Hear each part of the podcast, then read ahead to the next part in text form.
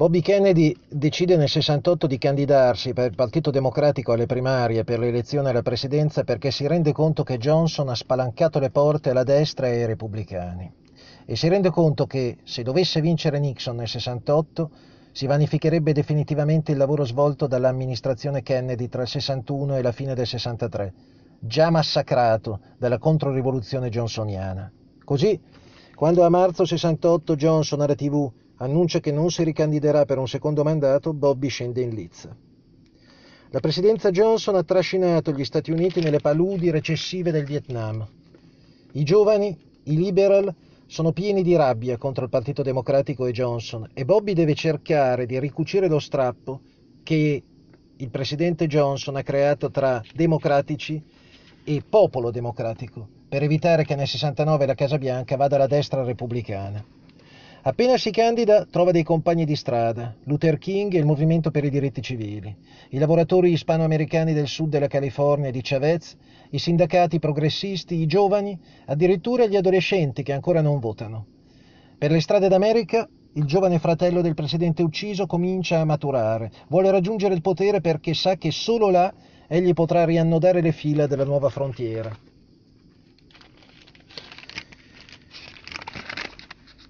Il suo programma è di ampio respiro, abbraccia il mondo intero, è la lotta per il bene dell'umanità, giustizia sociale, diritti civili, equa distribuzione delle risorse, lotta per la pace e contro la fame negli Stati Uniti e nel mondo, appoggia le popolazioni che lottano per migliorare le condizioni di vita, in sostanza Bobby vuole proseguire il solco traccia, nel solco tracciato quando era stato col fratello alla Casa Bianca, affrontando i problemi nuovi che si affacciano alla soglia degli anni 70. In più, Egli ha in mano il dossier sul, sul complotto mai scoperto di Dallas. Dalla posizione di presidente egli pensa che potrà andare fino in fondo nella scoperta dei colpevoli e denunciarli al mondo intero. Ogni tanto tra la folla festante che lo accoglie nei luoghi dove fa la sua campagna si leva una voce. Stai attento, loro ti uccideranno. Loro. Molti temo, temono possa fare la fine del fratello. Lui stesso è diventato fatalista. Dice tra qualche tempo, quando si parlerà di delitto Kennedy, bisognerà precisare di quale. Il 4 aprile 68, nel pieno delle primarie, a Memphis, viene assassinato l'apostolo della non violenza, premio Nobel per la pace, Martin Luther King. Sono le 18 circa di una sera ventosa e fredda. Martin Luther King si trova a Memphis per appoggiare lo sciopero dei netturbini. La sera prima ha tenuto un discorso in città.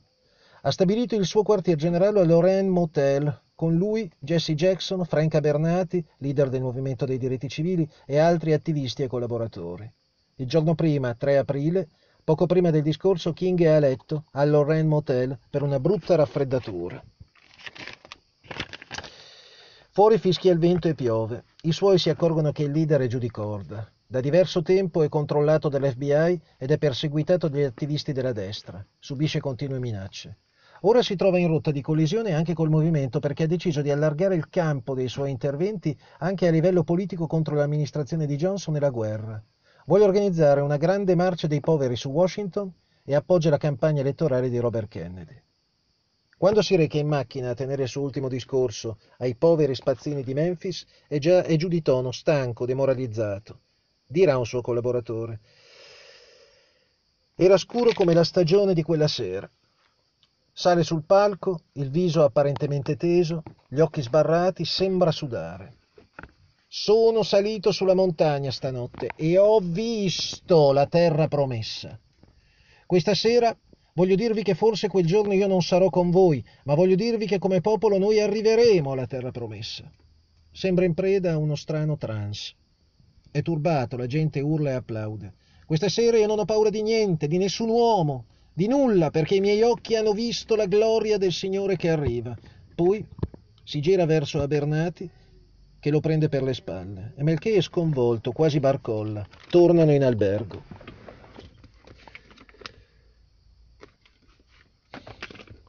Passa la notte in un sonno profondo e il mattino dopo il 4 aprile del 68 si sveglia fresco come una rosa, non è più raffreddato, è sorridente, ha voglia di dire battute. Ci siamo scatenati in un'allegra battaglia a cuscinate, racconterà un amico. Deve preparare il sermone della sera e resta con l'entourage nella stanza del motel per tutto il giorno. Il primo pomeriggio pranzano insieme e Luther King spezza il pane e lo divide tra i suoi collaboratori. È l'ultimo pasto insieme. Ogni tanto qualcuno entra e esce dalla balconata su cui si affaccia la camera. Anche King si affaccia talvolta sul cortile, parlando con i collaboratori, inservienti, passanti, passanti, salutando, stringendo mani.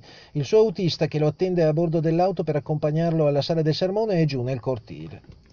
Alle 18 circa l'autista chiama King e gli dice si mette l'impermeabile perché fa freddo. King si affaccia al balcone e risponde va bene, ok, echeggia quello che tutti riconoscono come uno sparo. Qualcuno apre la porta finestra che dà sulla balaustra. King è a terra nell'angolo sinistro del balcone, ha i piedi infilati sotto l'inferriata. Attorno alla testa si allarga un'ampia gora di sangue. King ha gli occhi aperti, ormai è morto. Ha già perso quasi tutto il sangue che ha in corpo. Il proiettile lo ha colpito nella parte destra della mandibola, attraversando l'osso e entrando più o meno all'altezza della carotide destra per poi proseguire dall'alto al basso e uscire dal polmone destro. Qualcuno prende dal bagno un asciugamano per tamponare il sangue. Viene chiamata un'ambulanza. Arrivano dei poliziotti. King arriva all'ospedale già morto. Si tende a un inutile massaggio cardiaco. Bobby viene raggiunto dalla notizia mentre sul suo aereo arriva a Indianapolis per tenere un discorso nel ghetto. Vuole che si metta a disposizione il suo aereo per trasportare la salma di Martin Luther King ad Atlanta, casa sua in Georgia.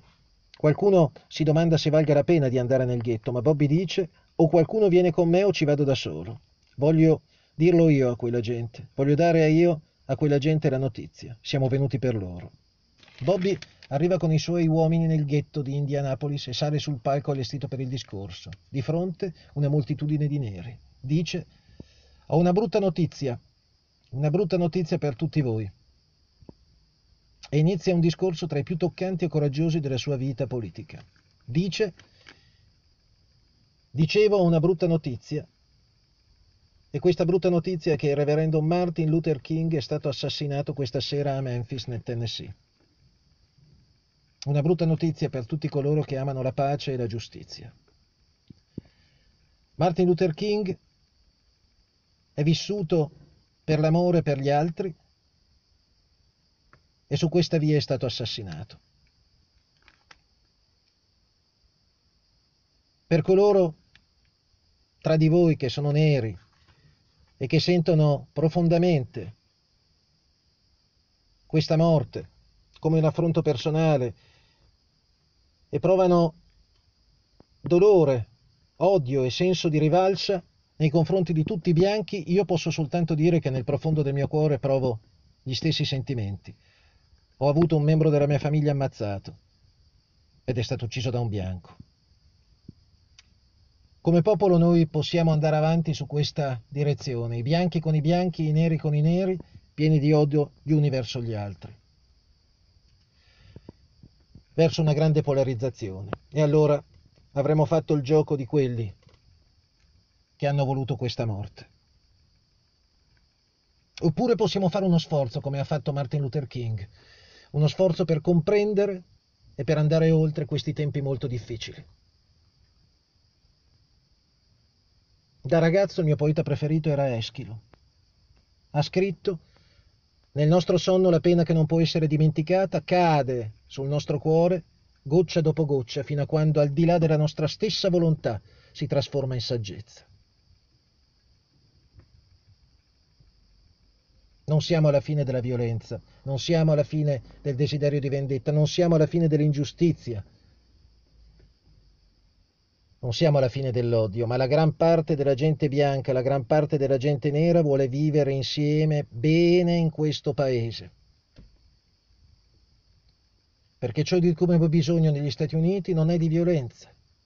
Ciò di cui abbiamo bisogno negli Stati Uniti non è di odio, nemmeno di divisione o di senso di rivalsa, ma di amore e di compassione e di senso di giustizia verso tutti coloro che ancora soffrono nel nostro paese, siano essi bianchi, siano essi neri.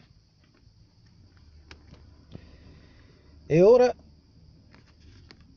gli chiederò di tornare nelle vostre case e dire una preghiera per Martin Luther King e per la sua famiglia, ma soprattutto una preghiera per il nostro paese, che tutti noi amiamo, affinché questo spargimento di sangue che imbratta la nostra terra possa finire.